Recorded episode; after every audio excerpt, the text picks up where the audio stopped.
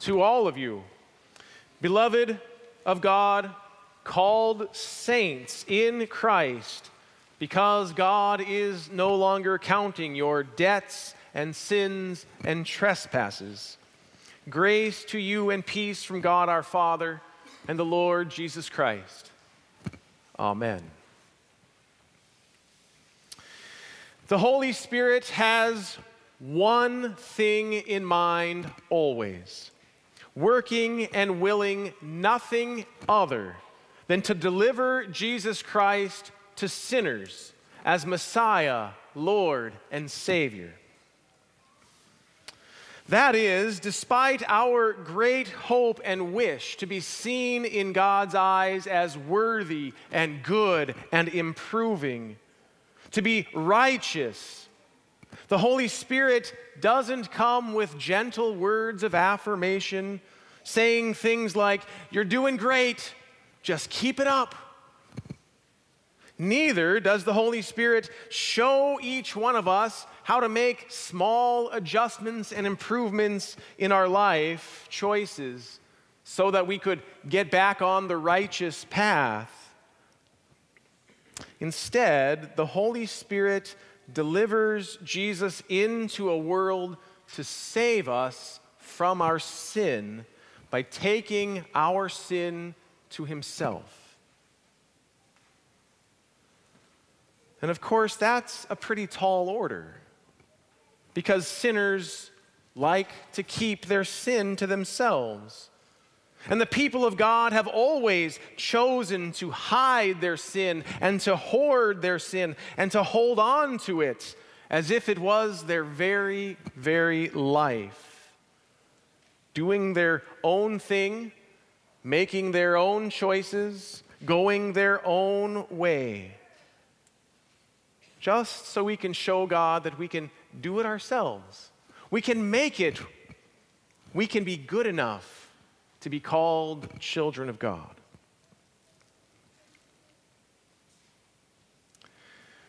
But that's why it's so difficult to read something like John chapter 3, which tells us that God loved the world and that his Son came into the world, but that when the light came into the world, the people loved their darkness rather than the light because their deeds were evil. That's a pill that never goes down easy. We come to church, we come to hear God's word that comes easy to us, but this is constantly what the Holy Spirit fills us with. And it feels like a full scale attack on us, which of course it is, directed right at the exact place where we've built up our strongest defenses. Defenses, you know, are always designed to put a stop to the attack, to keep it away, to protect something important right at the heart of the kingdom, to protect our very lives, even. Many attacks come to us each and every day, and most of them don't really matter to us. For example, if you tell me that I'm bad at golf, I don't care. Golf isn't an important part of my life. You can tell me I'm good at it, it won't matter. You can tell me to buy more clubs, it doesn't I don't care one bit. On the other hand, if you try to claim that I am no good at basketball, well, you're up for an argument. I've got trophies from seventh grade, newspaper clippings about my selection to the all county team, honorable mention, by the way. And have you seen my picture perfect jump shot form? Probably not, otherwise, you wouldn't be arguing with me about these things. If you keep pushing the envelope, I'll tell you what, I bet I could beat Kobe Bryant. Well, you see how ridiculous our defenses get sometimes. But you can always tell where our defenses are the strongest. They're wherever our irritation flares, wherever our anger rages, wherever our jealousy and fears and worries consume. They come out quickly and forcefully to stop any attack upon what we hold dear about ourselves. Wherever the attack actually lands, tells us that we're not really as good as we think we are, and it threatens our life. But the Holy Spirit, as I said, is singularly focused on delivering Jesus Christ as your Savior. And there's not a moat or some reinforced high wall or locked door that will prevent that from happening. There is no place where the Holy Spirit cannot deliver Jesus to enter in and remove you, that is, pull you away from the sin that holds you bound and clings to your self styled life. This is, in fact, what God has promised us, and it is what we watch and wait for throughout Advent. What do you think we've been looking for? A kind, simple, easy word? That could have been done long ago. Jesus Christ, though, is coming into a world that has no place for him, gives him no time and does not desire his arrival, but chooses his death instead. And yet he comes anyway to bring us freedom from sin, life after death, and salvation even from ourselves. This is the love of God given to us.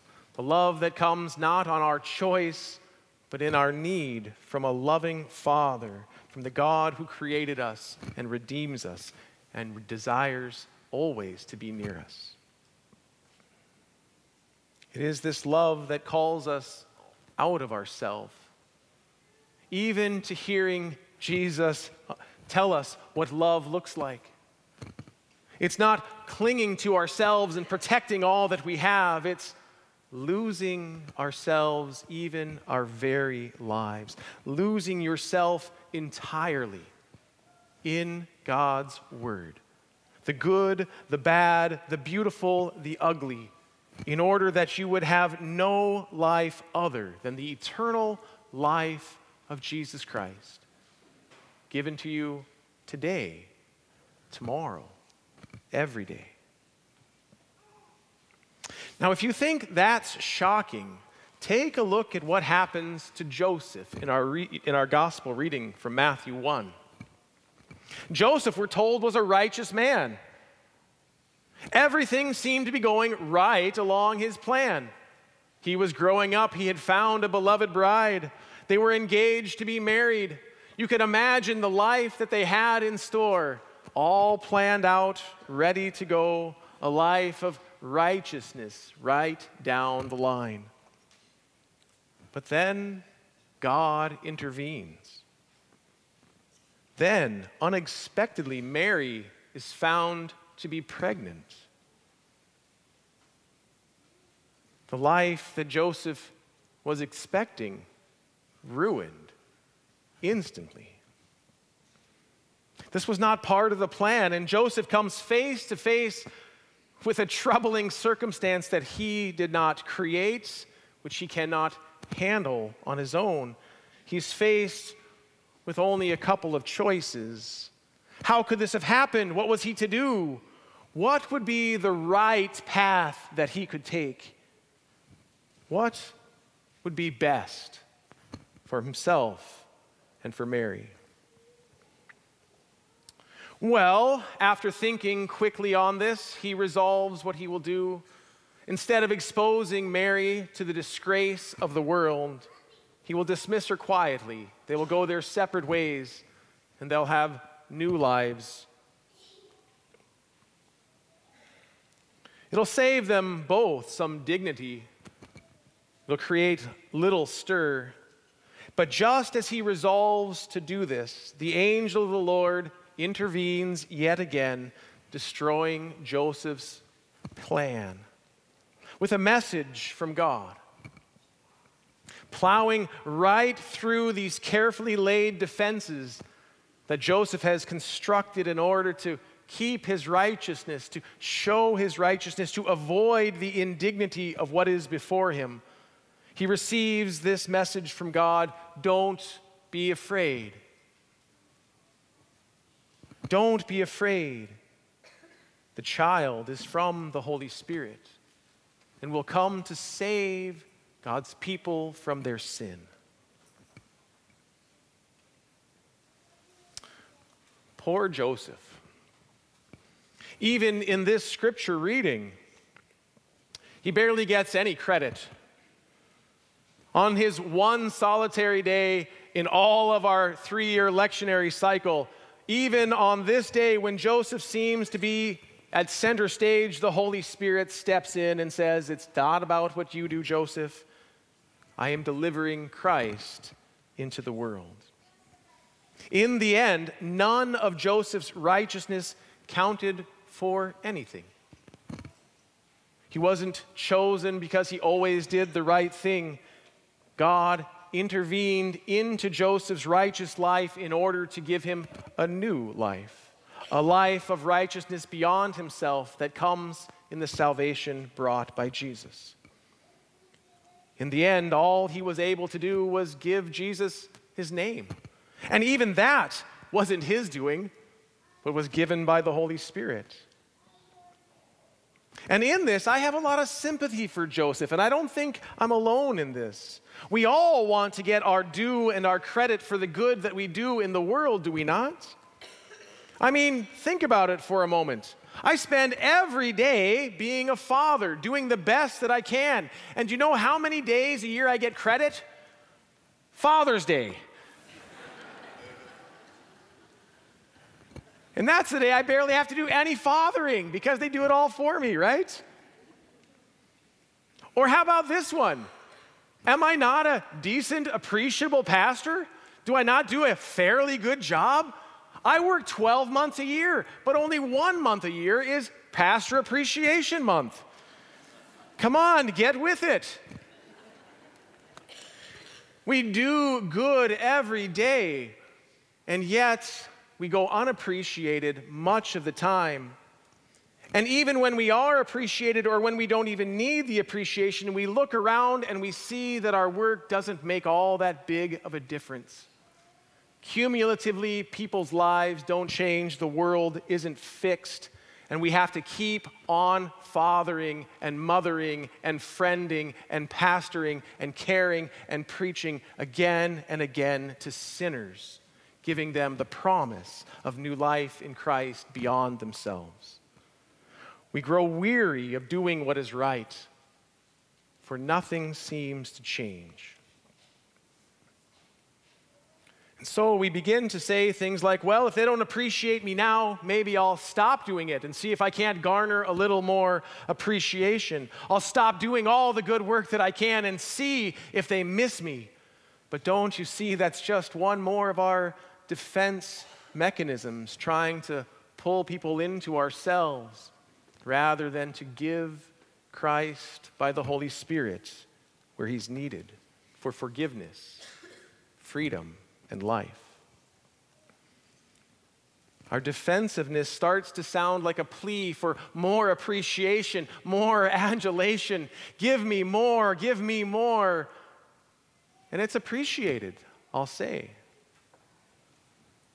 But the Holy Spirit is calling to us to give us something more than a kind, affirming word. He calls us to give the promise of Christ to one another, saying, Here he is, right in the midst of your defensiveness, right in the midst of your fear and anger and worry. Fear not, for he has come to save you. And in our weariness, we find that it is always the darkest, right before we're going to hit the dawn, right at the edge of the cliff where we can go no further, the Holy Spirit says, There, there I've got you. When you are exhausted, when your righteousness is spent, when all other things have been removed, all defenses knocked down, when your righteous works fail you, you can hear finally that you have a Savior and you have a righteousness that comes by faith in Christ alone. The Holy Spirit does this work, delivering Jesus Christ right to your life, in his flesh, in the water, in your ear, in this word, bringing you the joy and hope that comes with Christ's birth. This baby, born of Mary, son of David, by way of Joseph, but most importantly, delivered by the Holy Spirit to you, to deliver you from sin and death. Amen.